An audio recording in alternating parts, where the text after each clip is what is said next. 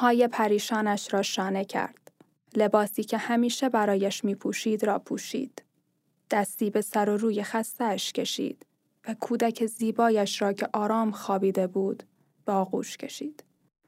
در گوشش از عشق زمزمه کرد.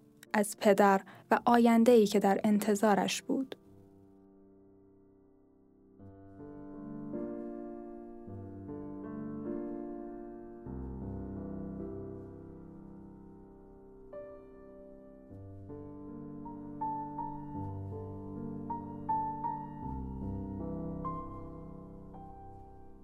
آوای آرام نفس کشیدنش، بند بند دستهایش، لبها و چشمهای بستش. تماما چشم بود و با نگاه غمگین و طولانیش همه چیز را در خاطرش سپرد. داشت دیر می‌شد. برای آخرین بار بوسیدش و ژان کوچک را بین لباسهای سفید رها کرد. نمی توانست بیشتر از این تحمل کند. سنگینی ثانیه ها بر دوشش بود. دو روز میگذشت که همه چیزش را از دست داده بود. می‌دانست که هرگز التیام نخواهد یافت و از دست هیچ کس کاری بر نمی آمد. پس سمت پنجره رفت. سمت تنها راهی که برایش مانده بود.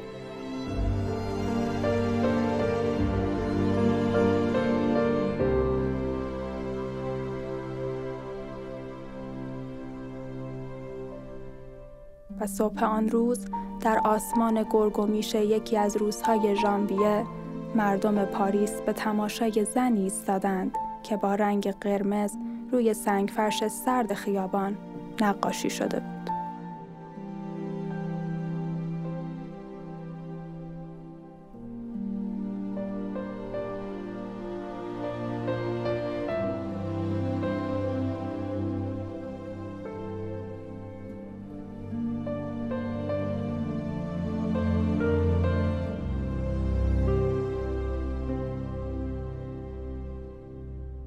سلام اینجا رادیو روز رنگ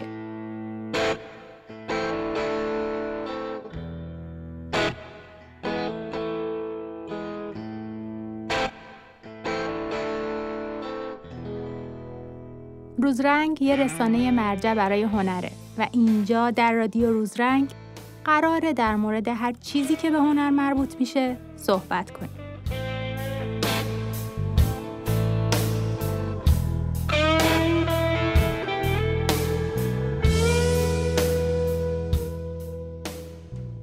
دارید به پنجمین اپیزود از سریال هنرمندان دیوانه گوش می‌دید که می‌خوایم توی هر اپیزود داستان یک هنرمند با کارها و زندگی عجیب و غریبش رو تعریف کنیم.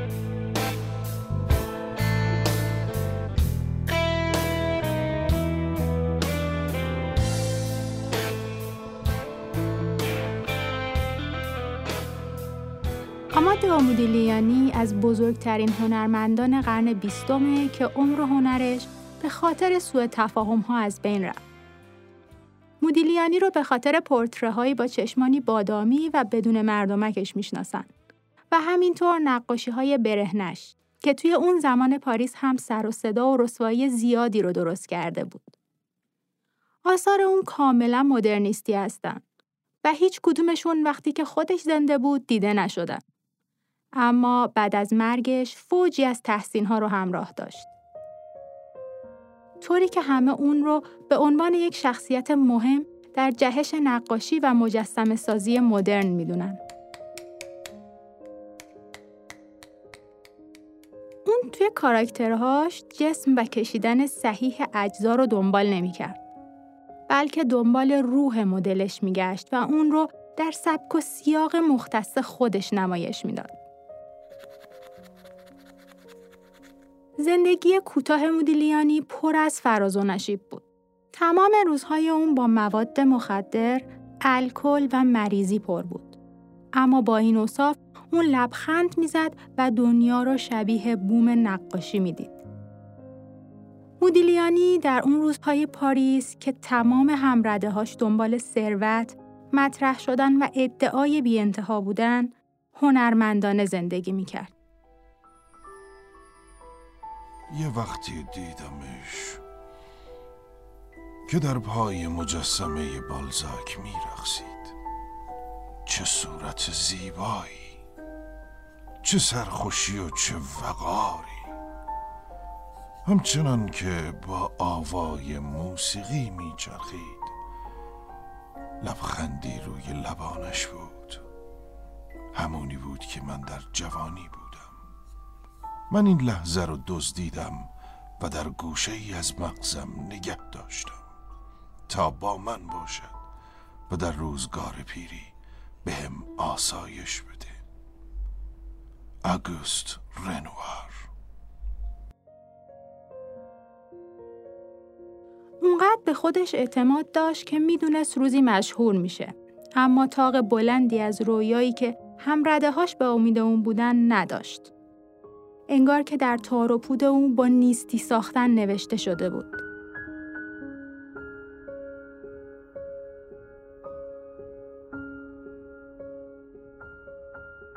از اجزای هر چهره روح پنهان شدهش رو پیدا می کرد و دور تا دور جسمش رنگی از حقیقت می کشید. از حقیقت احساساتش و چشمها که معمای نقاشی های اونه.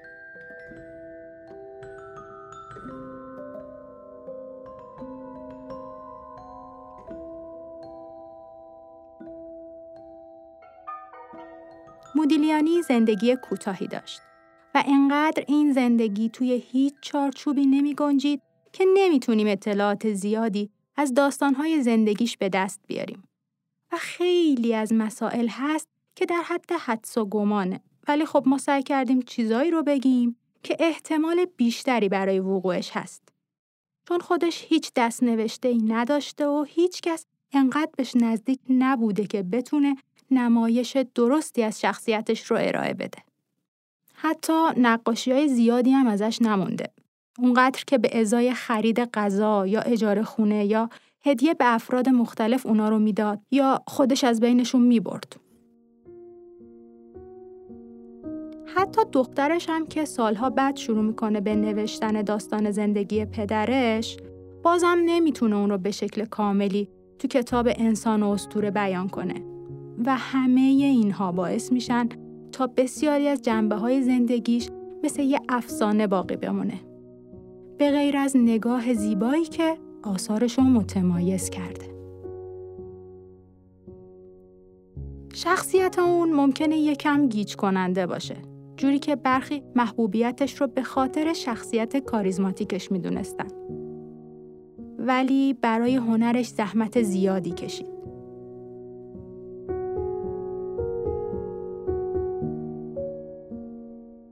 بیشترین سهم نقاشیهاش با روح اونه. روح شفاف و زلال که همه رو بعد یه مدت مجذوب خودش می‌کرد. حتی دشمنانش هم وقتی که حسادت رو کنار میذاشتن و ساعتی کنارش میشستن نمی‌تونستن چشماشون رو روی شخصیت دوست داشتنی مودیلیانی ببندن.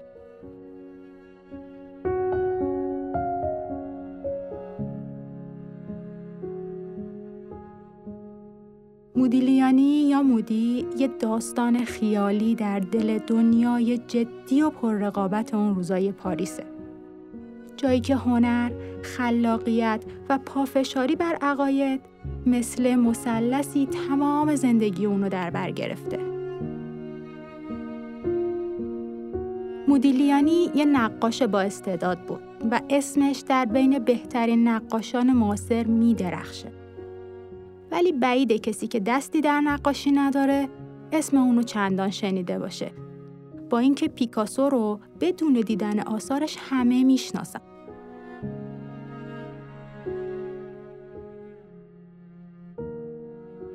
امسال 102 دومین سالگرد مرگ مودیلیانیه.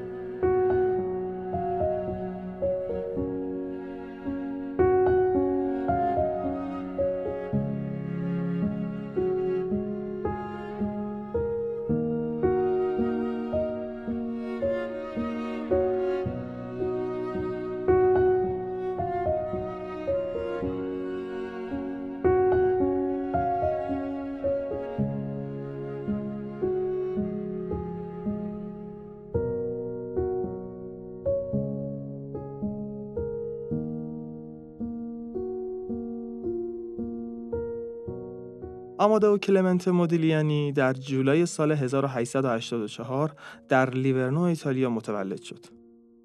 پدر مادر اون هر دو یهودی بودن و تو شهر یهودی نشین لیورنو زندگی می‌کردن تا از آزار و اذیت نجات پرستا در امان باشن. مادرش از خانواده روشنفکر و با حکمت یهودی بود. یه خانواده تحصیل کرده که می‌تونستن به چندین زبون صحبت کنن. و جالب اینجاست که عقبه خانوادگی اونها به باروخ اسپینوزا فیلسوف معروف هلندی می‌رسه.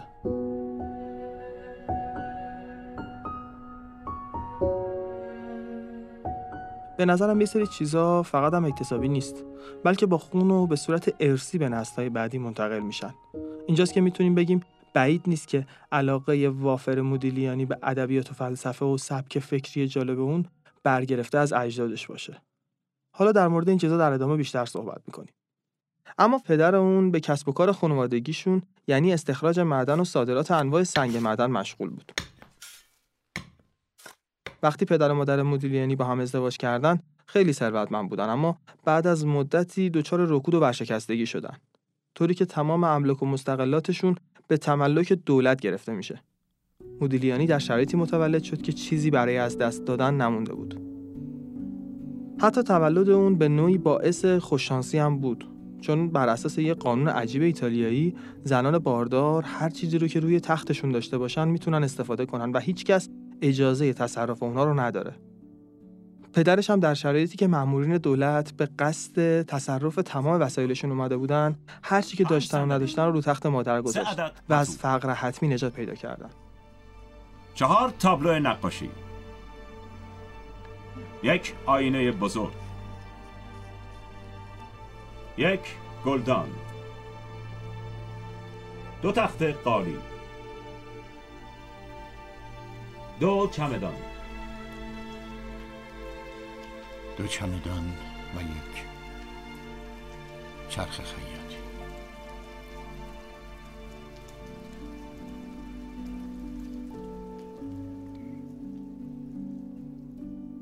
این از لحظات قبل از تولد که زندگی اون با استرس، ترس، هیجان و برانگیختن این حس که هیچی بدتر از اینی که هست نمیشه همراه بود بعد از اینم شرایط برای اون چندان فرقی نکرد. هرچه که مودلیانی بزرگتر شد کمتر پدرش رو دید و بیشتر مسئولیت زندگی به عهده مادرش بود. اون با روابطی که داشت تونست مدرسه ای تأسیس کنه که بعدها به کمک دو تا از خواهرانش اونو تبدیل به شرکت موفق فرهنگی کرد و به درآمد و سود زیادی هم رسید. مودلیانی فرزند چهارم خانواده بود و ارتباط نزدیکی با مادرش داشت. او هم براش معلم مدرسه بود و هم از فلسفه، هنر و عرفان می‌گفت. ذهنش رو از همون کودکی توی مسیر متفاوتی نسبت به همسن و سالاش قرار می‌داد. او حتی توی جذب شدن مدلیانی به هنر هم نقش بسیار زیادی داشت تا جایی که وقتی ده سالش بود مادرش می‌دونست که پسرش روح یک هنرمند رو درون خودش پرورش میده. مدلیانی خیلی زود نقاشی رو شروع کرد و خودش رو توی بازی ها و بین دوستاش نقاش معرفی می کرد. اما ده سالگی شروع بیماری ها برای مدلیانی پا به نوجوانی گذاشته با رویاهای بزرگ بود. از اون موقع به بعد با انواع بیماری های مزاجی درگیر بود که به تب، ورم ریه و در نهایت در 14 سالگی به سل رسید. بعد از اون سل برای همیشه جزئی از زندگی مدلیانی شد.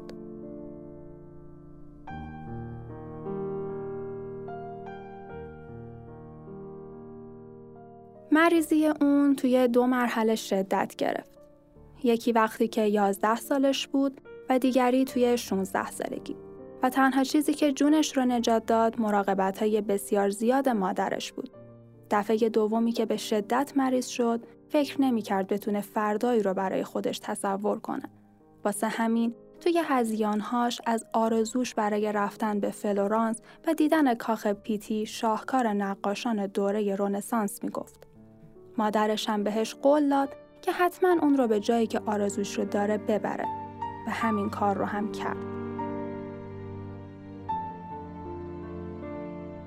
وقتی از بستر مریضی بلند شد، اونو به ونیز، فلورانس و مارسی برد و پیش بهترین استاد نقاشی لیورنو، گوگلیلمو میچلی ثبت نام کرد.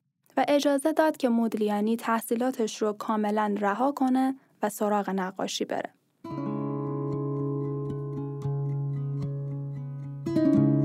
اون اولین استاد جدی مودلیانی بود که نقش خیلی زیادی هم توی سبک کاریش داشت.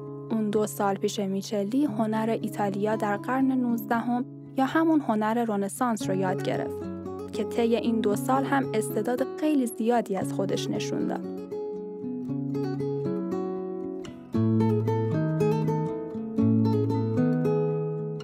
این دوران رو یکم در موردش بیشتر میگیم چون مودلیانی خودش خیلی استادش رو دوست داشت و معتقد بود که اون یک ابرمرده اما خب اونا تفاوت نظرهایی هم با هم داشتن مثلا میشلی خیلی اصرار داشت که مودلیانی رو به فضای نقاشی امپرسیونیسم فرانسوی تشویق کنه.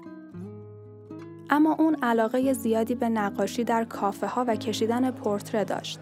بسیار نقاشی می‌کشید و فقط زمانی که تحت فشار مریضی بود و نمی‌تونست قلم دست بگیره بی خیال نقاشی کشیدن می‌شد. شاید ترس از مرگ بود که اون رو توی هر لحظه به سمت زندگی میکشوند. چیزی که توی اپیزود قبل هم در مورد بوکوفسکی گفتیم. ترس از مرگ توی هر آدمی یه جوری خودشو نشون میده. ولی معمولا کسی که خلاق باشه به ازای تمام لحظاتش میجنگه. نمیشینه تا مریضی از تنش بره. پا میشه و انقدر راه میره تا درد پا مریضی رو از یادش ببره. مودلیانی خودش یک فیلسوف بود. همونطور که آثار از نیچه و فیلسوفای دیگه برای شنیدن به چیزی بیشتر از گوش نیاز دارند، نقاشی های مودلیانی هم برای دیدن به چیزی بیشتر از چشم نیاز دارند.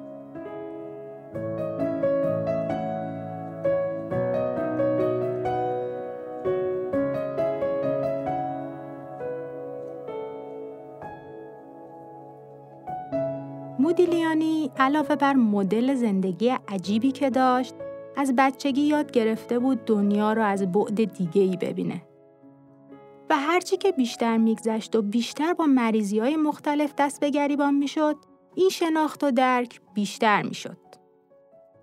گفتیم مادرش روی فهم فلسفی اون توجه ویژه‌ای داشت و حتی پدر بزرگش هم اون رو با ادبیات فلسفی آشنا کرد.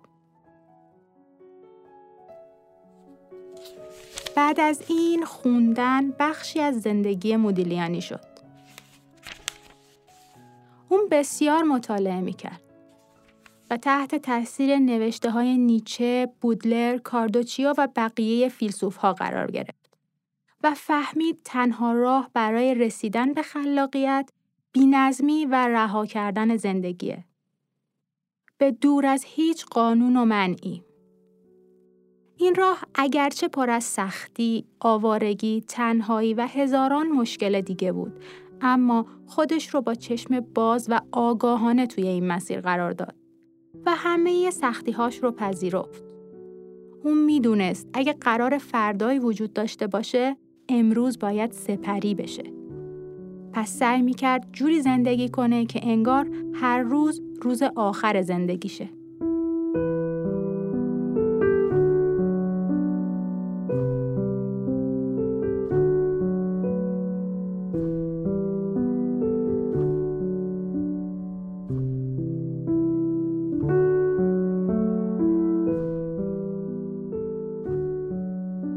تلاشش رو می‌کرد. اما در عین حال توجه زیادی هم به اتفاقات نداشت. بسیار خوش اخلاق بود. هر کسی که پیشش میومد میخندید. یه جور بیوزنی و بیخیالی در خودش تقویت کرده بود. که وقتی بین بقیه می‌رفت هم اونو منتقل می‌کرد.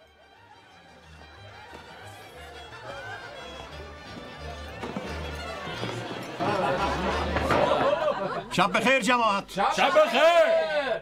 امشب پیاده از پل عبور کردم. امشب پیاده از پل عبور کردم. اما پلی وجود نداشت. اما پلی وجود نداشت. کیسه ای پر از عشق هم کردم. کیسه ای پر از عشق هم کردم. ولی به کی تقدیمش کنم؟ ولی به کی تقدیمش کنم؟ بعدش؟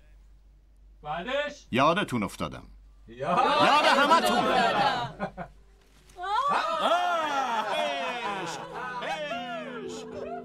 با همه این حرفها به اصول اخلاقی که برای خودش تعریف کرده بود پایبند بود. زیر بار هیچ حرف زوری نمی‌رفت. حتی اگه لازم بود هر روز رو گرسنه کنار خیابون بخوابه یا دزدی کنه برای هنر ارزش قائل بود و اجازه نمی‌داد هر کسی که آشنایی و درکی از هنر نداره اونو قضاوت کنه. و حتی با هنرمندانی که دچار اعتماد به نفس افراطی می شدن و نگاهشون به بقیه و آثارشون متفاوت و قرض ورزان نمی شد به مشکل می خورد.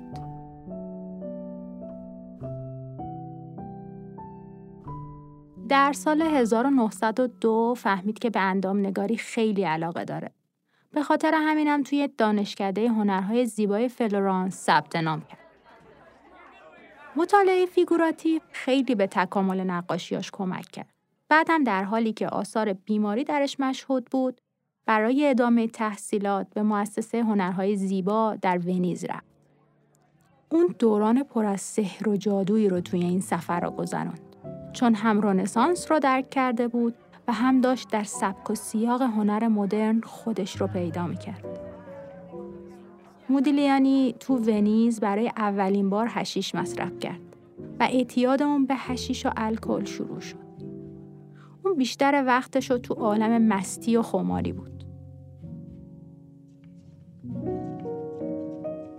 مودیلیانی به دوستاش می‌گفت همیشه از آرزواتون بگید و به اونا عمل کنید.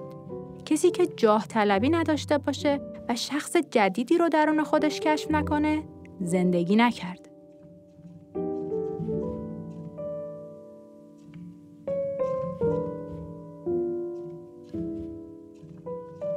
در فرولانس مودیلیانی دوستانی پیدا می‌کنه که اون رو با پاریس و دنیای آوانگارد اون آشنا می‌کنن. و اون تصمیم می‌گیره که بوم و قلمش رو برداره و خودش رو وسط محیط زیبا و در عین حال جدی پاریس با تمام اتفاقاتی که نمی‌تونست پیش بینی کنه قرار بده. هرچند که مادرش خیلی موافق نبود. به خصوص که می‌دید پسرش تو کافه ها و بارها با الکل ارتباط زیادی گرفته. اما از اونجایی که می‌دونست هنر توی ایتالیا خیلی سنتی پیش میره و فضای پیشرفتی تو سبک مدرن نداره بالاخره قبول می‌کنه. مودیلیانی تو سال 1906 یعنی وقتی که 21 سالش بود به پاریس میره تا برای خودش نامی دست و پا کنه و مطمئن بود که این شهر به مشهور شدنش کمک می‌کنه.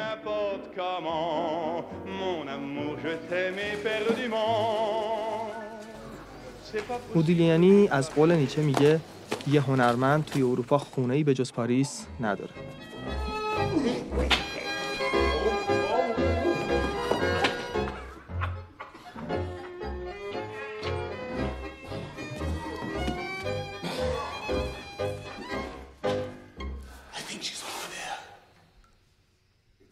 اون به ظاهر و پوشش خیلی اهمیت می‌داد. اونو جوونی خوشپوش و زیبا می‌دونستن که با وجود وضعیت مالی نامناسبش سعی داشت در شعن خانواده و فرهنگش لباس بپوشه. با کت و شلوار و شنل مشکی سوار قطار درجه دو به سمت پاریس شده بود و طوری قدم برمیداشت که انگار یک اشراف زاده است.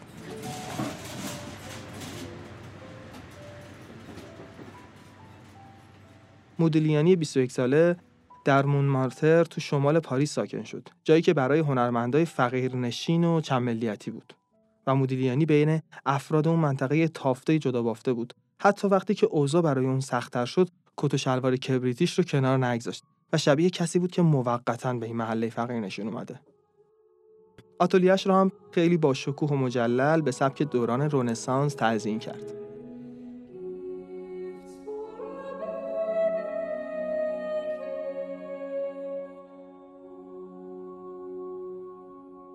کسایی که اون رو تو این دوران میشناختن معتقد بودن که مودیلیانی خیلی کم حرف و غیر اجتماعیه.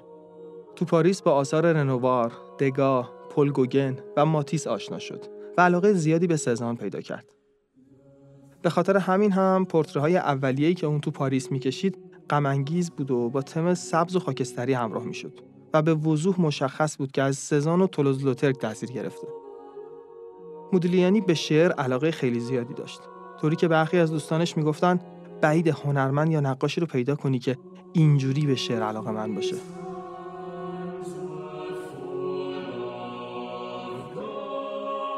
اون کتاب شعر کمت دو لوتریامون به نام سروده های مالدورو رو همیشه همراه خودش داشت و می‌خوند. شاید دلیل علاقه وسواسیش به این کتاب ارتباطی بود که با شاعرش برقرار می‌کرد. دو لوتریامون هم یه نابغه بیمار و تنها بود که 24 سال بیشتر عمر نکرد. فقط 24 سال.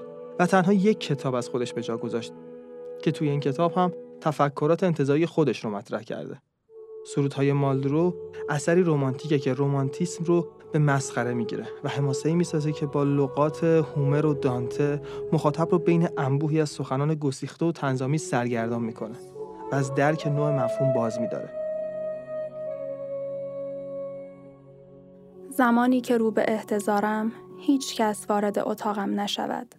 گفته بودم که تنهایم بگذارید. ترکم کنید. شما نمی توانید در صورت شبیه به کفتار من نشانه ای از ترس یا غم ببینید. بگذارید مرگ نزدیکم بیاید چون در این شب زمستانی تمام زندگیم با هم سر جنگ دارند. آن باد سرد که شنیدنش نسل انسان را غمگین می کرد، لحظاتی پیش از مرگ مرا بر بالهای سفیدش نشانده و در حال پرواز است. تا من مخفیانه به شرارتهای بیشمار بشر نگاه کنم و خوشحال شوم.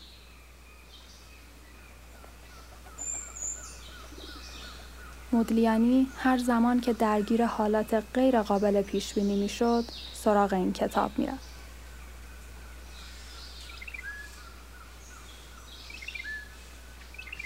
توی همین دوران بود که با آنا آخماتووا آشنا شد. اونها برای اولین بار همدیگر را توی پاریس ملاقات کردن. وقتی که مودلیانی خیلی فقیر بود و هیچ کس اون رو نمیشناخت. و فقط کاریزما و شخصیت جذابش باعث شد که آنا بهش جذب بشه. آنا شاعر جوان و زیبای روس بود که شعرها و سبک فکرش هنوز توی فضای اون روزهای روسیه درد سرساز نشده بود. اما خب افرادی هم بودن که میشناختنش.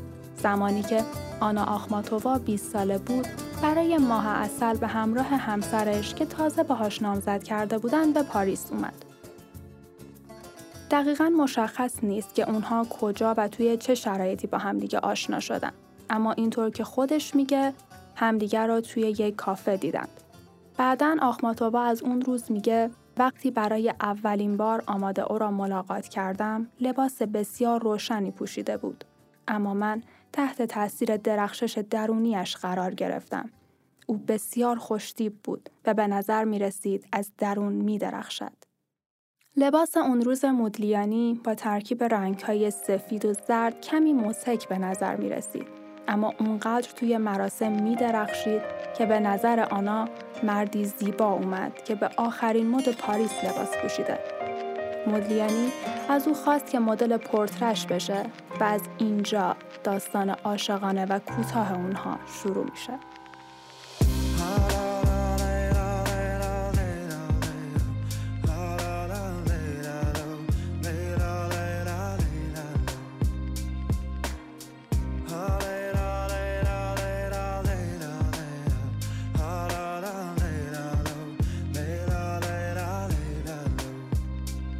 وقتی که آنا به سن پترزبورگ برگشت برای آماده اون نامه می نوشت و به عشقش اعتراف کرد و تنها آرزوش دیدن دوباره او بود. آنا می گفت تو مثل یک وسواس عمیق در ذهن من هستی و من هر لحظم را با تو سپری می کنم و در جواب نامه های را از مدلیانی دریافت می کرد.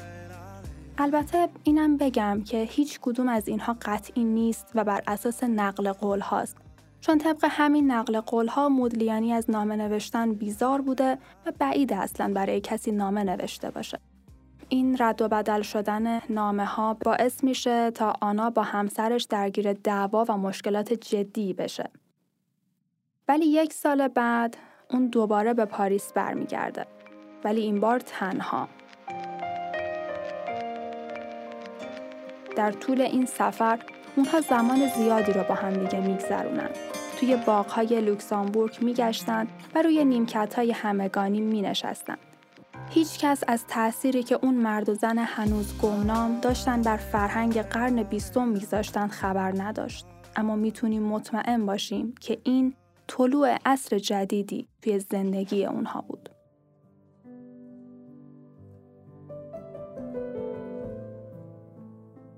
الان معلوم شده که رابطه اونها اونطور هم که آخماتووا فروتنانه اون رو توصیف می‌کنه محدود به قدم زدن توی پارک و از برخوندن شعرهای ورلن برای همدیگه نبود.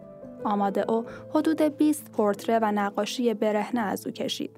اما عمر این دوران خیلی طولانی نبود و به دلایلی که برای ما چندان مشخص نیست آنا پیش همسرش برمیگرده. یه وقتا میگم کاش مدلیانی یادداشت روزانه داشت. دفتر خاطرات داشت و افکارش رو اونجا مینوشت. خیلی عجیبه. داستان زندگی آدمی رو گفتن که از خودش هیچ چیزی جز نقاشی باقی نذاشته.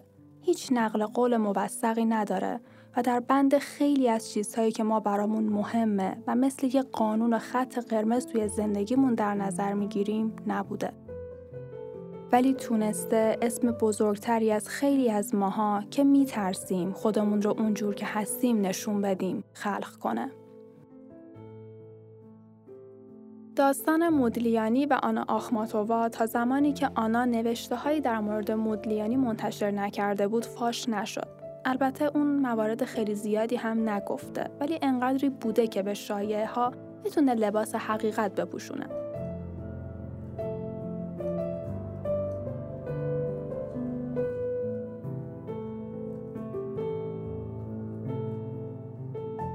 یکم هم آنا رو بشناسیم بد نیست.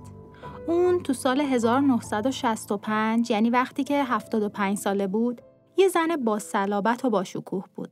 شعرهای اون با قدرتی که داشتن مقامات شوروی رو تحت فشار گذاشته بودن و همه مردم کشورش اونو ملکه بیتاج و تخت شعر و الهه استقامت می‌دونستن. سرنوشت غمانگیز اون اعدام نخستین همسرش امتناعش از مهاجرت، بلاهایی که به سر پسرش اومد، بازداشتهای مکررش از اون تصویری به کل منحصر به فرد ساخت. پرواز زمان کتاب کمیابی از اون بود که در قفسه های خاک گرفته مغازه های شهرستان ها هم همه دنبالش میگشتن. جلد این کتاب یکی از نقاشی های مودیلیانی از اون بود. انتخاب یه اثر از مودیلیانی و این نقاشی هم جالبه. چون تا اون موقع هیچ وقت رابطش رو با اون علنی نکرده بود. حتی نقاشی هایی که ازش کشیده بود رو هم هیچ وقت به کسی نشون نمی‌داد. و همه اینها بیشتر عجیب می‌کنه این انتخابو. اما چیزی که کاملا مشخصه اینه که اون توی این سن هم هنوز به مودیلیانی فکر می‌کرده. آخماتووا کمی پیش از مرگش درباره مودیلیانی مطالبی رو نوشت و چیزایی رو گفت که دوست داشت از این رابطه به یادگار بمونه. یه جا بین نوشته هاش اومده که آنچه در آن زمان رخ می‌داد بخشی از دوران پیش از شروع زندگی ما بود. انگار خیلی قبلتر از آنکه همدیگر را بشناسیم در آسمان ها ما را کنار شعرها نقاشی کرده باشند. یک فرصت کوتاه یک ساله و بعد از آن زندگی کوتاه او و زندگی بسیار دراز من. اون در شعری خودش و مودیلیانی رو اینطور توصیف می‌کنه. نفس هنر هنوز باید بدمد تا شعله ای این گونه جان گیرد و لحظه دگردیسی این دو موجود این دو زندگی فرا رسد. این تنها شانس بود که در لحظه ای پیش از سپید دم اتفاق افتاد.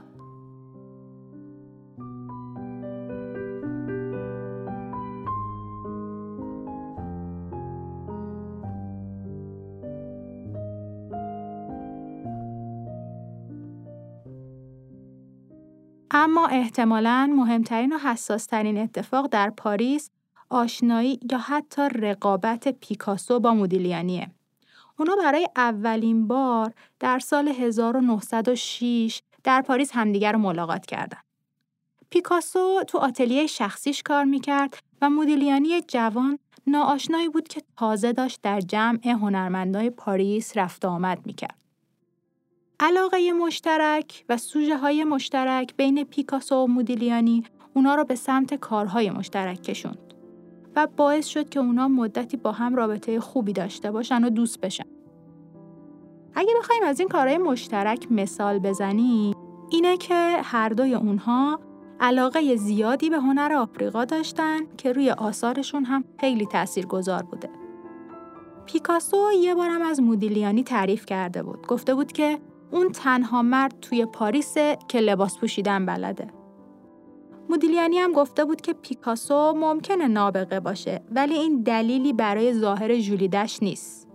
چون پیکاسو توی اون زمان به جای لباس کار لباس کارگری می پوشید و می‌خواست که این نحوه لباس پوشیدن وچه تمایزش از دیگران باشه. اما بعد از مدتی اختلاف نظرهای زیادی بین اونا شکل گرفت. تا جایی که همه اونا رو رقیب هم می‌دونستن. بس دیگه بس تمومش کنید. آقا چی باید بگم؟ بس. چرا انقدر از ما متنفری؟ تو رو دوست دارم. از خودم متنفرم. بدرو دقیقا هم معلوم نیست که این مشکلات از کجا شروع شد.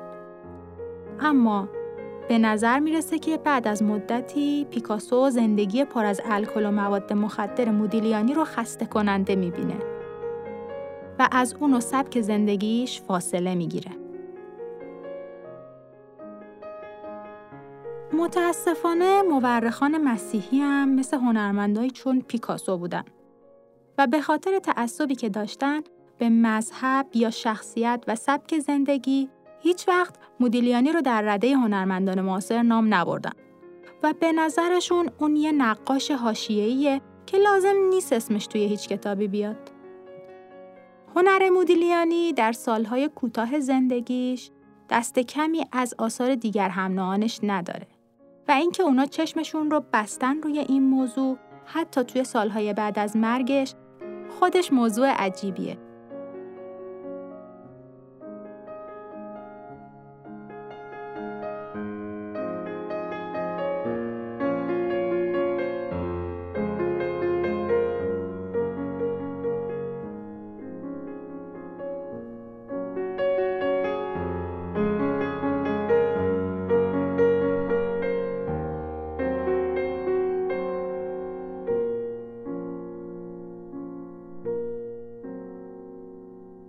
شاید بتونیم بگیم یکی از مشکلات پیکاسو حسادتش نسبت به کسی بود که خودش اون رو هنرمند دیوانه معرفی می‌کرد. تنها کسی که وقتی به کافه پاریس میومد و همه جلوی پاش بلند می‌شدن و همه توجهات رو به خودش جلب می‌کرد مودیلیانی بود و نه پیکاسو. و دیدن این چیزا برای کسی در حد و اندازه پیکاسو خب یکم سخت بوده. اما جالبه که با وجود تمام این اختلاف نظرها پیکاسو یه بار مدل پورتری مودیلیانی هم شد و حتی صاحب چند تا از نقاشی‌های اون هم هست. از جمله دختری با موهای قهوه‌ای برای سال 1918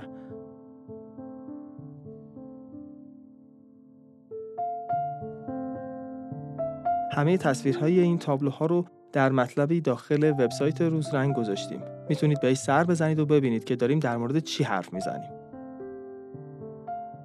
مودیلیانی برای طراحی‌هاش به یک انسان نیاز داشت و نمی‌تونست از یک منظره یا جسم بیجان استفاده کنه.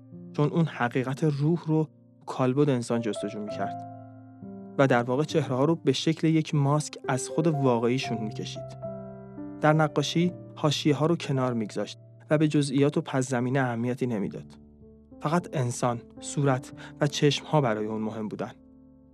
چهرهایی که مودیلیانی می‌کشید بیشتر تم بیزی دارن و اجزای بدنشون هم شبیه اشکال هندسیه. اون تو نقاشی دنبال چهره‌ای با فیگور کامل بود تا بتونه اون رو در دوران باستان و بدویت ادغام کنه. شاخصه نقاشی های اون چشم های ریز، بینی های کشیده، گردن های بلند، لب های نازک و بدن های زرده که هیچ شباهتی به خود مدل نداشت.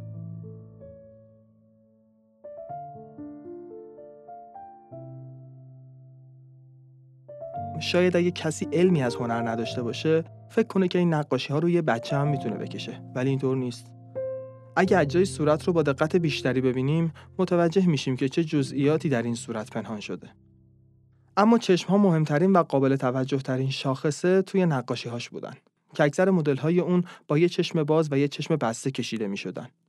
چون مودیلیانی معتقد بود انسان با یه چشم به تماشای دنیا میشینه و با چشم دیگه درون خودش رو نگاه می‌کنه. ولی این توی همه آثارش ثابت نیست چون طراحی های زیادی هم با دو چشم بادومی تو خالی کشیده. انگاری که مدل‌هاش کور هستن.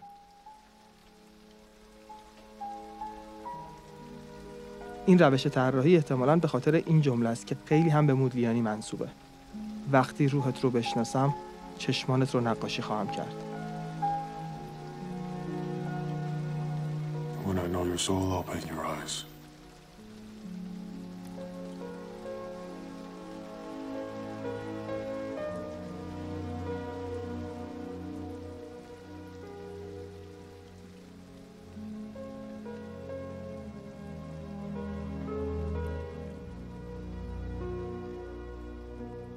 اما بیشتر از هر چیزی کدر شدن چهره افراد آثار مودلیانی رو در ذهنها نگه میداره. برای مودلیانی دنیا شبیه مهد کودکیه که توسط بزرگسالان نامهربان اداره میشه. سوژه های دنیای اون کودکان آسیب دیده ای هستند که ریش یا موهای خاکستری و حتی سفید دارن. همه اونها بازمانده از این دنیای رنگ و رنگ هستند که لحظه خودشون رو قرض گرفتن تا با ساعتی سکوت مودیلیانی یک فضای خیالی بین اون و روحش برقرار کنه. مثل یک آینه روبروی مدلش می نشست و درونش رو می کشید و چون هیچ کس درکی از این طرح نداشت اون رو به نقاش نبودن متهم می.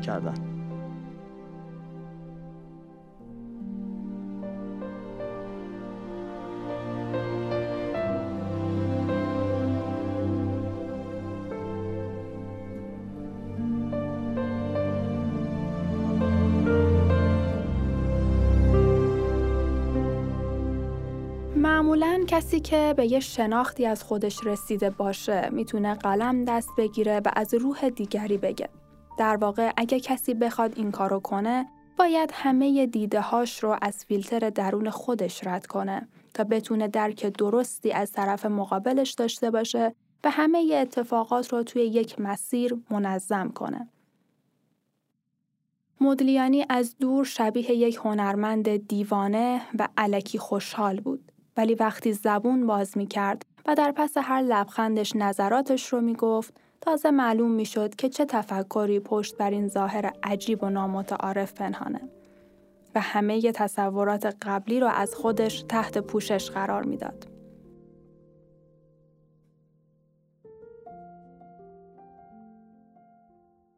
اون توی سال 1907 هفت اثر آبرنگ و رنگ روغن به نمایشگاه پاریس فرستاد. و همینطور توی سال 1908 پنج اثر. اما اونها نظر هیچ کس رو جلب نکرد. بدون هیچ پولی زندگی می کرد و از آتلیهی به آتلیه دیگه و از منطقه‌ای به منطقه دیگه می رفت. شاید روزی بیشتر از صد نقاشی می کشید. ولی اونها رو به دلیل جابجایی از خونه به خونه دیگه گم می کرد یا از بین می برد. گاهن اونها را به بهای غذا یا مشروب هدیه می‌داد و یا به معشوقه هاش میبخشید که در نهایت همشون از بین رفتن. یک بار هم به جای اجاره خونه چند نقاشیش رو به صاحب خونه داده بود و اون هم اونها رو به هم دوخته بود و روی وسایلش می‌کشید تا باران وسایلش رو خیس نکنه.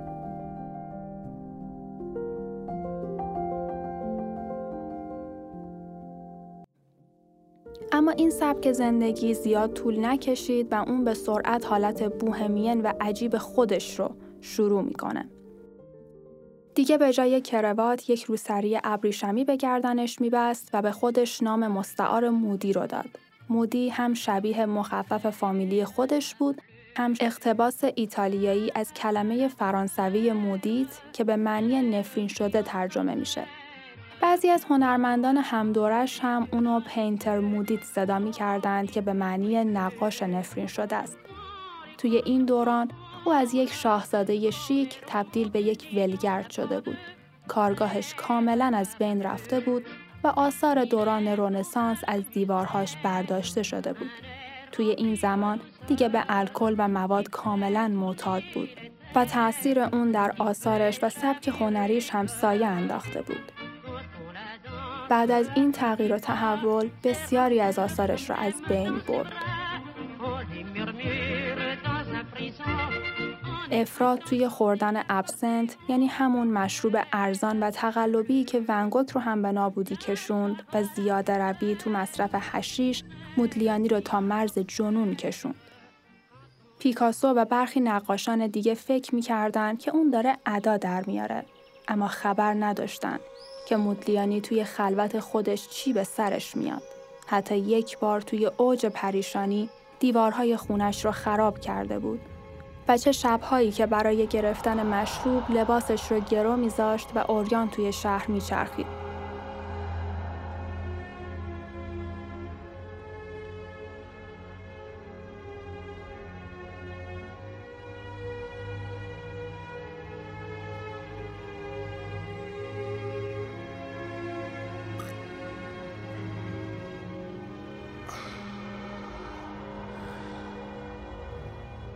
احتمال اینکه مصرف زیاد الکل به خاطر دردها و عوارض سل باشه خیلی زیاده.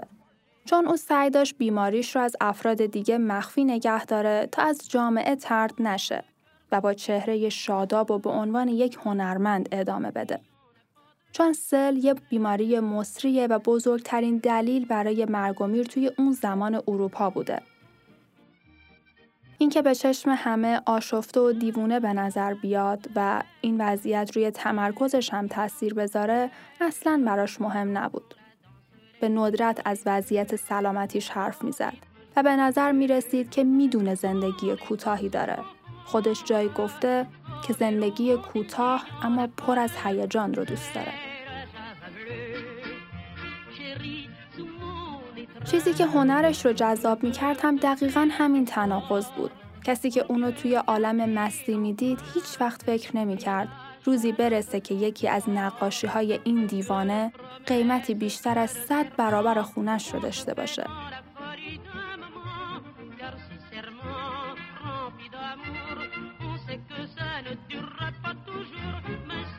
کم کم به مجسمه سازی کشیده شد تا خودش رو در مسیل میکلانج که بسیار هنرش رو تحسین می‌کرد قرار بده. سه سال بعد از اومدن مودیلیانی به پاریس یعنی تو سال 1909 با مجسمه ساز رومانیایی به نام کنستانتین برانکوزی آشنا شد و مجسمه سازی رو به صورت جدی شروع کرد.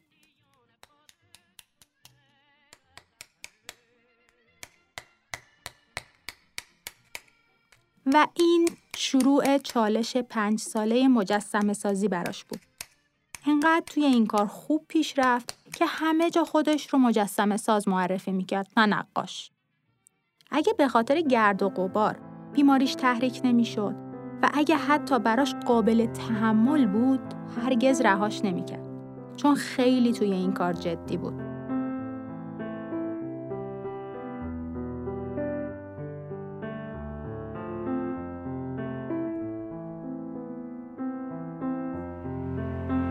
از اونجایی که پولی برای خرید تجهیزات نداشت، تیکه های سنگ آهک و از ساختمون های نیمه کاره می دزدید و شروع به ساخت مجسمه های سنگی می کرد. اون بین سالهای 1909 و 1914 مجموعه ای از مجسمه های سنگی تولید می‌کنه که 26 تای اونا باقی مونده. و اونا همشون هم جز آثار نادر و ارزشمند هنرهای تجسمی هستند. به غیر از دو مورد تمامی آثارش سردیس هستند و طبق قیمت گذاری که در حراج سال 2010 انجام شد ارزش یکی از مجسمه های اون 43 و دو میلیون یورو بوده که در اون زمان یه رکورد جهانی برای یه اثر هنری تو هر سبک و زمینه ای بوده.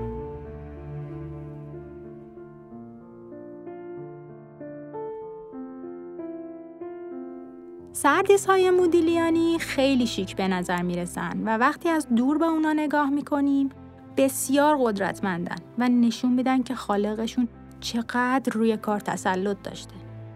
مودیلیانی این سرهای عجیب رو با الهاماتی که از دور برش گرفته و تلفیق اون با هنر مجسمه های مصری و آفریقایی ساخته. صورت کشیده، چشمهای خالی، بینی کشیده شبیه به شمشیر و موهایی که به ظرافت تمام حکاکی شده. دهان کوچک و بسته و چانه نکتیز. مجسمه های اون برای مردم بسیار عجیب بودن. هیچ کس اونها رو نخرید و مودیلیانی هم که ریههاش به خاطر گرد و غبار خیلی شرایط بدی پیدا کرده بود دیگه مجسمه نساخت و از همونهایی که داشت هم به عنوان جاشمی تو آتلیه به هم ریختش استفاده می‌کرد.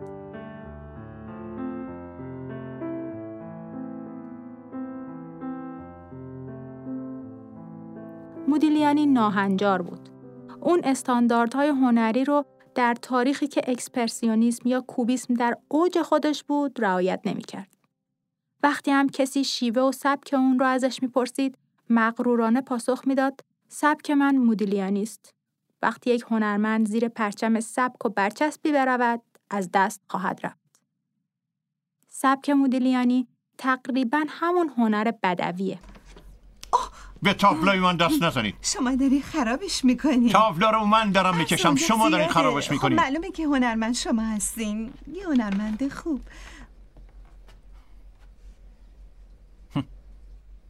خودتون بکشین. برای این تابلو پول نمیدم آقا.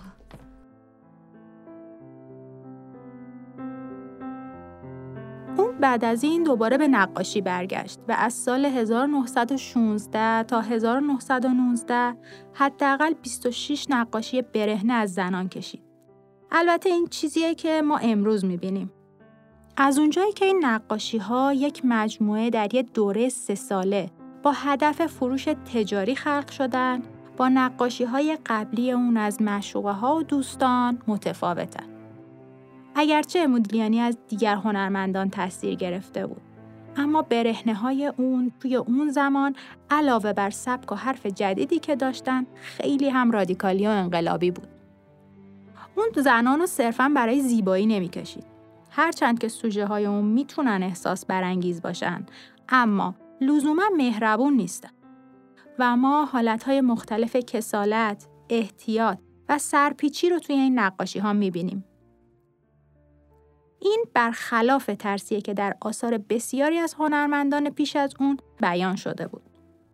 اون می‌خواست قدرت زنان و اعتماد به نفس آشکار و رو به تکامل اونها رو نشون بده که نقش پررنگی در فشارها و شرایط بد اجتماعی داشت. این مجموعه که توسط حامی و دوست اون یعنی لئوپولد زبوروفسکی سفارش داده شده بود بعد از جنگ جهانی آماده شد. مودیلیانی سال 1917 پورتری زنی رو کشید که پس از گذشت یک قرن هنوز هم هویتش مشخص نیست. اما اونچه که کارشناسان با استفاده از اشعه ایکس فهمیدن اینه که زیر این شاهکار چهره یک زن دیگه پنهان شده که به احتمال خیلی زیاد مربوط به Beatrice Hastings ه. Beatrice نویسنده بود و اینجوری که مشخصه انگار رابطه طوفانی با مودیلیانی داشته. اما از اونجایی که این رابطه دو سال بیشتر طول نمی‌کشه، اون روی این تابلو یه نقاشی دیگه می‌کشه. هرچند که اون عادت داشته از نقاشی که خوشش نمیاد سریع بوم رو برعکس کنه و یه طرح دیگه بکشه یا حتی بوم رو پاره کنه. اما داستان از کجا شروع شد؟ از اونجایی که گفتیم مودیلیانی بسیار زیاد از دانته و دیگر شاعرهای مطرح شعرهایی رو از حفظ می‌کند و ارتباط خیلی خوبی هم با شاعرها و نویسنده ها داشت. طوری که خیلی از سوژه‌های نقاشی اون مربوط به شاعرانی مثل ژان کوکتو، بلس سندرار و گیوم اوپولینر بود. آشنایی این دو نفر هم از طریق دوستان مشترکشون بوده. هستینگز تو سال 1915 در حالی وارد زندگی مودیلیانی میشه که به اندازه کافی عجیب و دیوونه بوده. اون شاعر و نویسنده انگلیسی بود که در نزدیکی مودیلیانی در پاریس زندگی می‌کرد. و بعد از مدتی اونها با هم همخونه میشن و این شروع یک رابطه عاشقانه و پرفراز و بود.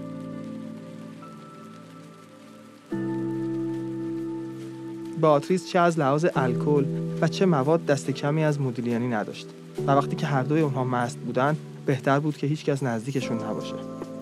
باتریس تو یادداشتاش میگه مودی معمولا مست خونه میومد و شیشه رو میشکست.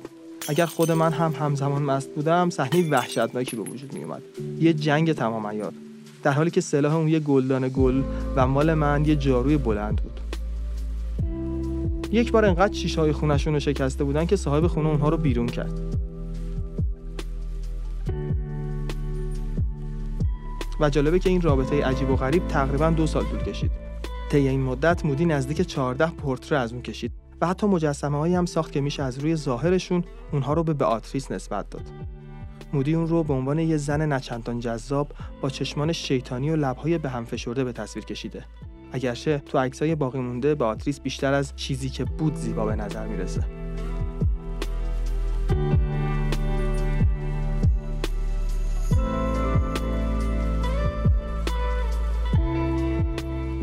وقتی به مدلیانی فکر می‌کنم می‌بینم ما قراره توی زندگی دنبال چی باشیم؟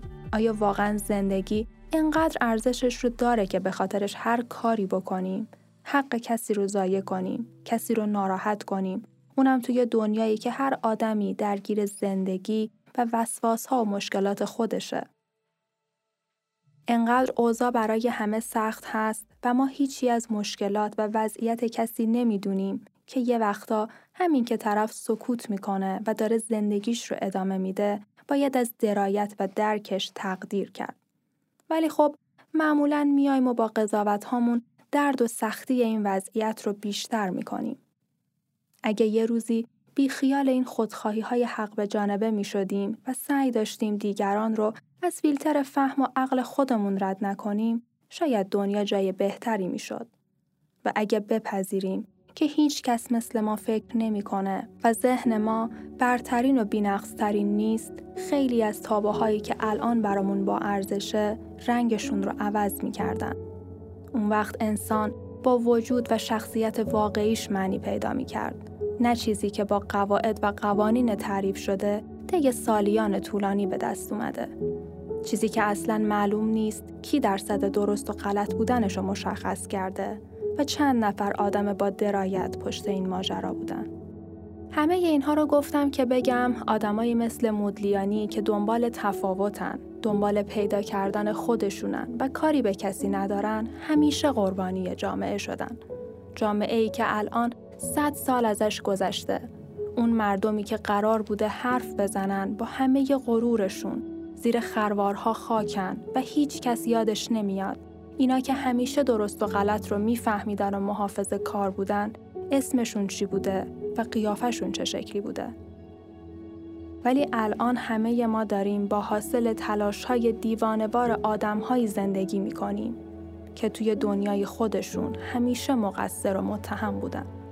ما اصلا رفتیم سراغ هنرمندان دیوانه تا این تفاوت ها رو بگیم. تا ببینیم میشه یه روزنه نور واسه درخشش روح و روانمون پیدا کنیم و از این باید و نباید های تعریف شده نجاتش بدیم یا نه.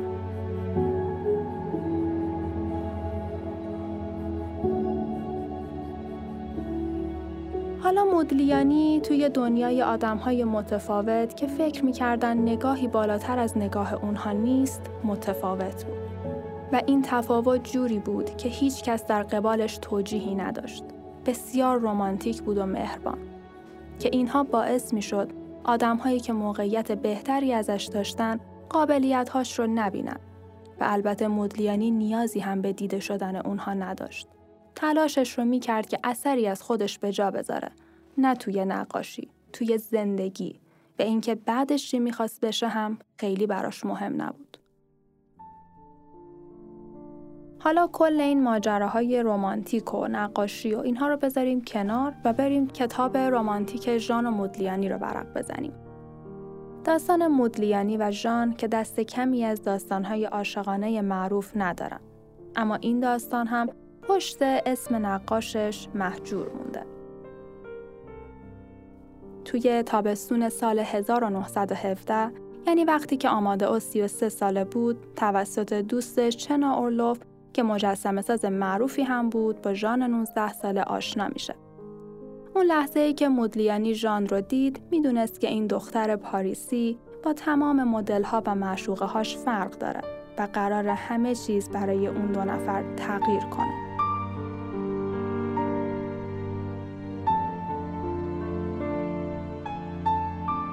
مودلیانی محو چهره خاص اون میشه و به نظرش ژان شبیه ترین چهره به ذهنیت و سبک اونه. همین هم شد. روی بوم با چهره و فیگورهای ژان تابلوهای بینظیری را خلق کرد.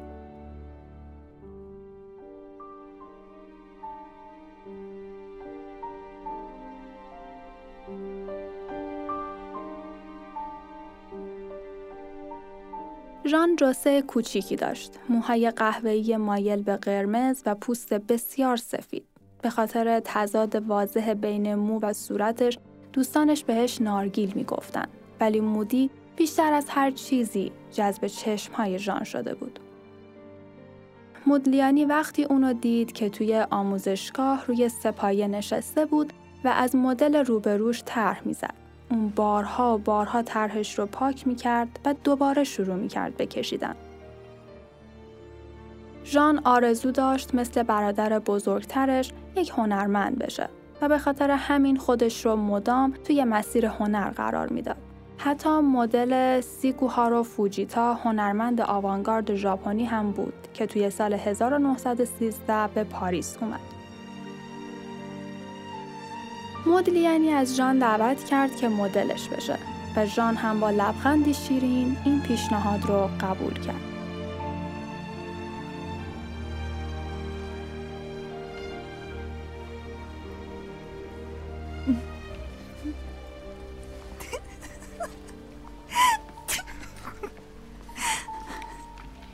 این تصویری که از من می‌بینی؟ این تصویری که همه از مدلیانی تو ذهن دارن. آه.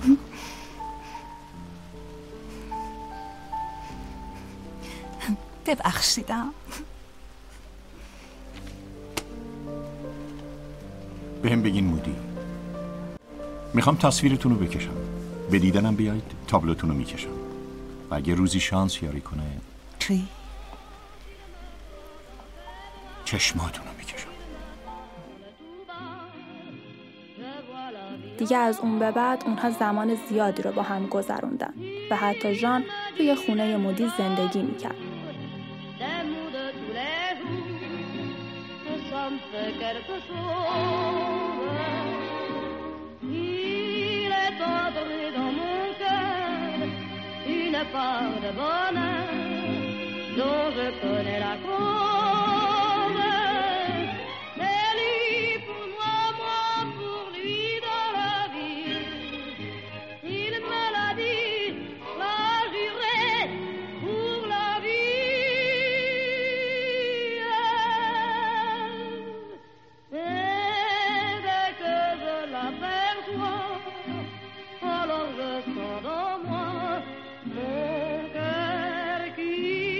خب این ماجرا هرچی جدیتر می‌شد مشکلاتشون هم زیادتر. پدر ژان یک کاتولیک سختگیر بود جوری که شبها تمام خونوادش رو مجبور می‌کرد با آثار محبوبش از پاسکال گوش بدن. این که ژان از این وضعیت اصلا راضی نبود اما خب این سنت خانوادگی تاثیر زیادی توی شکلگیری شخصیتش داشت و دوستان و آدمهایی که میشناختنش اونو به عنوان یک آدم عاقل، جدی و با شخصیتی برجسته میشناختن. مارک تالوف شاعر میگه تمام رفتارش زنانه و با لبخندی خجالتی بود. بسیار آرام صحبت می‌کرد. هرگز شراب نمی نوشید و به همه جوری نگاه می‌کرد که انگار خیلی متعجبه. اون مثل پرنده ای بود که به راحتی می‌شد ترسوندش. ژان با همه فروتنی و خیشتنداری ظاهریش اراده قوی داشت. وقتی به والدینش در مورد جدی بودن رابطش با مدلیانی گفت، اونها با او به شدت مخالفت کردند که دخترشون با مردی همراه باشه که به فقر، ولگردی و مست بودن توی سطح شهر معروفه. و از همه مهمتر این که اون یک یهودیه. البته این دلیل خیلی مهمی برای پدر ژان بود. اما خب هرچی بیشتر میگذشت وابستگی ژان به مودی بیشتر می‌شد و کار به جایی رسید که ژان مودلیانی رو به والدینش ترجیح داد و از خانوادش به کل جدا شد. انقدر این دو نفر رابطه عمیقی با هم داشتن که دیگه خانواده هم کوتاه اومدن و تا حدی پذیرفتن.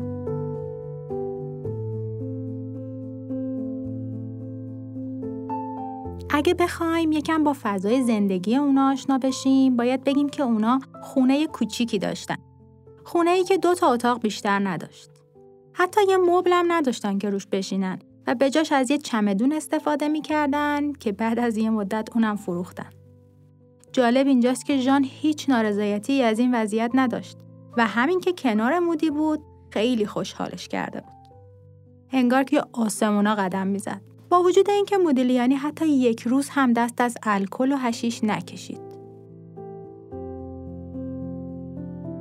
اطرافیان اونا متعجب بودن که چجوری دختری به این زیبایی و حالا به اصطلاح ما خانواده داری راضی شده که با یه مرد مریض و مست و فقیر زندگی کنه. ولی اونا نمی‌دونستن که ژان انقدر محو اخلاق خوب و روح مهربان مودیلیانیه که هیچ توجهی به چیزای دیگه نداره. یه مدت مادرش اومد به فرانسه و با مودی و ژان توی شهر نیس سه نفره زندگی کردن. توی زمانی که ژان اولین فرزندش و باردار بود. اما خب این اوضاع خیلی طول نکشید چون آمادا نمی‌تونست توی یه هتل مجلل نقاشی بکشه و وضعیت مالی به شدت بدی داشت. دقیقا زمانی بود که باید هر ماه تعداد مشخصی نقاشی می‌کشید و مجموعه زنان برهنه رو برای زبورفسکی تکمیل می‌کرد. چند بارم برای گرفتن پول بهش پیام داد اما خب حس کرد داره باری روی دوشش میشه. به خاطر همین به یه هتل ارزون رفت و برای مشروب و چیزای دیگه رایگان نقاشی می‌کشید. این دوران خیلی سختی برای مودیلیانی بود.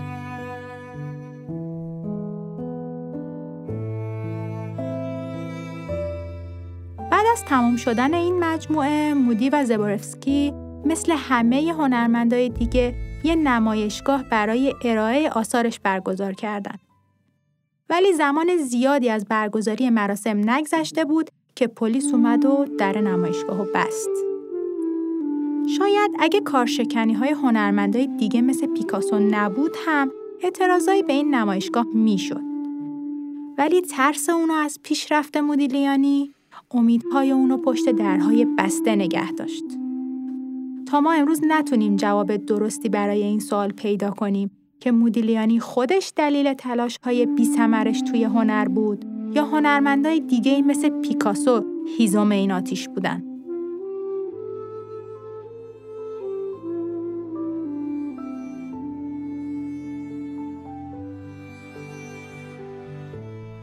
یکی از روزهای نوامبر سال 1918 ژان و مودیلیانی صاحب دختری میشن که اسمشو ژان می‌ذارن. بچه دار شدن توی اون وضعیت بد و نابسامان مالی برای اونا مثل یه بار اضافی بود. ژان شرایط خیلی بدی رو با فرزندش سپری می‌کرد ولی بازم چه اعتراضی نکرد. مودی با وجود اینکه علاقه بسیار زیادی به فرزندش داشت ولی دائم مست بود و نمی‌تونست هیچ نقشی توی زندگیش داشته باشه. واسه همین همش اونا رو از خودش دور می‌کرد چون یه مردی مثل اون نمی‌تونست پدر به درد بخوری برای یه فرشته باشه. اونطوری که ژان مودیلیانی بعدها در کتابی از پدرش می نویسه، اون به همسر و دختر تازه متولد شدهش بسیار افتخار می کرد. اما در عین حال فکر مسئولیت مراقبت از اونها هم می ترسوندش. می‌خوای کجا بری؟ طوری شده؟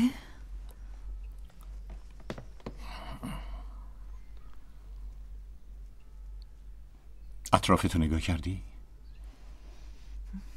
به نظر تو اینجا برای بچه جای مناسبیه؟ نگاه کن من چیزی برات ندارم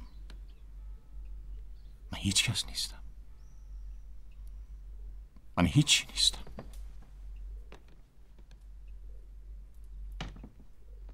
لیاقت بچه خودم هم ندارم. نمی‌تونم.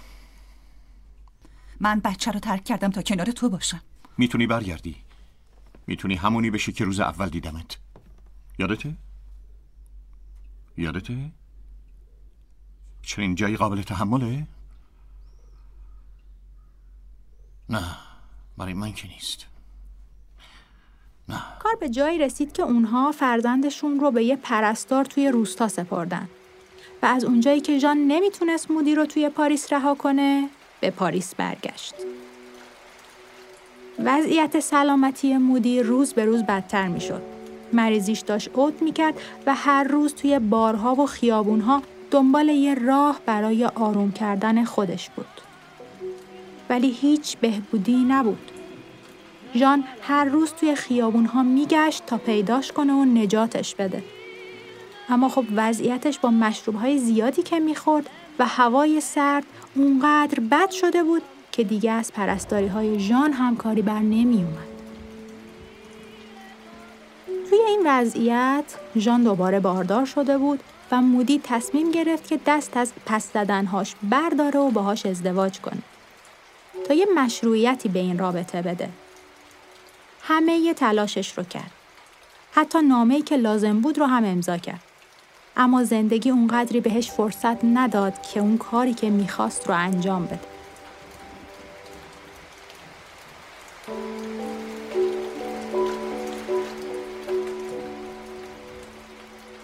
بالاخره توی یه روز زمستانی در اوایل ژانویه سال 1920 بعد از یک مشروب خوری تمام ایار دیگه نتونست خودشو به خونه برسونه و یک شب توی خیابون موند. بعد از اینکه به بیمارستان منتقل شد طولی نکشید تا چشمهاش رو برای همیشه بست. اونم وقتی که 35 سالش بیشتر نبود و تازه داشت شناخته می‌شد. ژان وقتی بالای سرش رسید که مرده بود و با چشمهای باز داشت نگاش می‌کرد. یه مدت طولانی و در سکوت کنار بدنش ایستاد و بدون اینکه ازش چشم برداره دور شد و از بیمارستان بیرون رفت. بعد از مدتها به خونه پدرش برگشت. اونا خوشحال بودن که دخترشون از دست اون مرد یهودی فقیر راحت شده. اما خبر نداشتن ژان توی سرش چه فکرهایی داره. ساعت نزدیک چهار صبح بود که از خواب بیدار شد. بهترین لباسش رو پوشید. موهاش رو مرتب کرد و بعد از نوازش طولانی دخترش تنها یادگار از مدلیانی سمت پنجره رفت و خودش رو از طبقه چهارم پرت کرد پایین.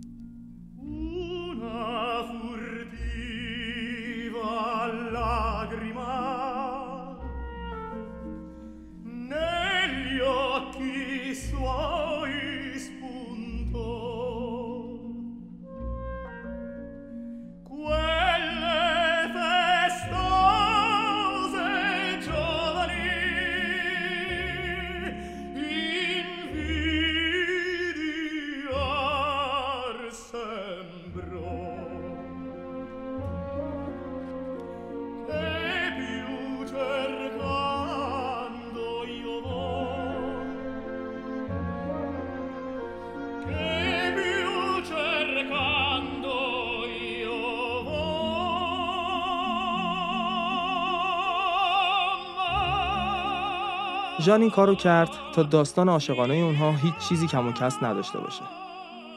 عشق غمانگیز و پرآرزوی اونها فقط دو سال و نیم طول کشید و دهها نقاشی از های ژان به جا گذاشت که همه اونها آثار قابل توجهی در هنر هستند.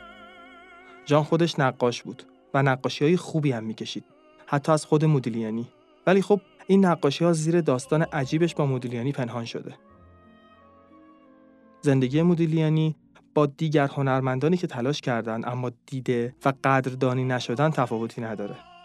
مودیلیانی همیشه توسط یک حلقه متراکم تنهایی احاطه شده بود. حتی وقتی بین آدمهایی بود که به گرمی ازش استقبال می‌کردن و دوستش داشتن. هیچ علاقه به رسانه و نشون دادن خودش نداشت. هرچند که از فقر به شدت اذیت می‌شد ولی هیچ وقت حاضر نبود برای به دست آوردن پول هر کاری کنه و یا از هر کسی پول بگیره.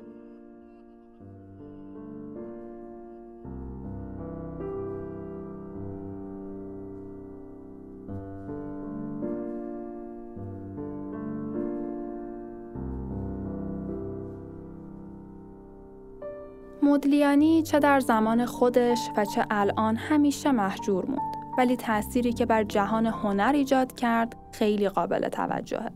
رازهای زیادی توی زندگیش پنهانه. به خاطر همینم چیزهای زیادی رو توی فیلم ها، و مستندات به مودلیانی نسبت میدن که معلوم نیست چقدرشون واقعیت داره یا نه.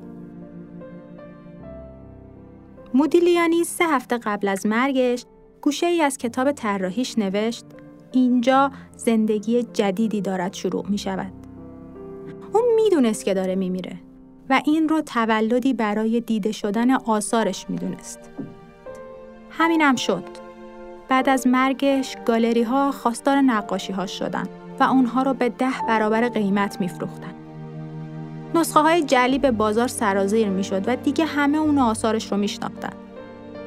اما هیچ کدوم از این سودها آید خانوادش نشد. اونها فقط چند نقاشی از مودی داشتن که اون رو برای فرزند چهار ماهش جان نگه داشتن. مودیلیانی تمام اون چیزی بود که یک انسان از زندگی رمانتیک می‌تونه تصور کنه. اون می‌تونست به چشمانت نگاه کنه و بگه تو چقدر زیبایی و تو بدون اینکه به آینه نگاه کنی اون رو در روحت بپذیری.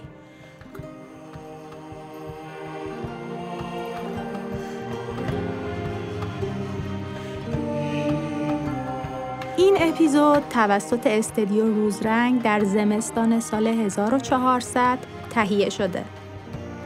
گویندگان این اپیزود هنگام شکوهیان، علی پوربافرانی و بهشت بلند نظر هستند.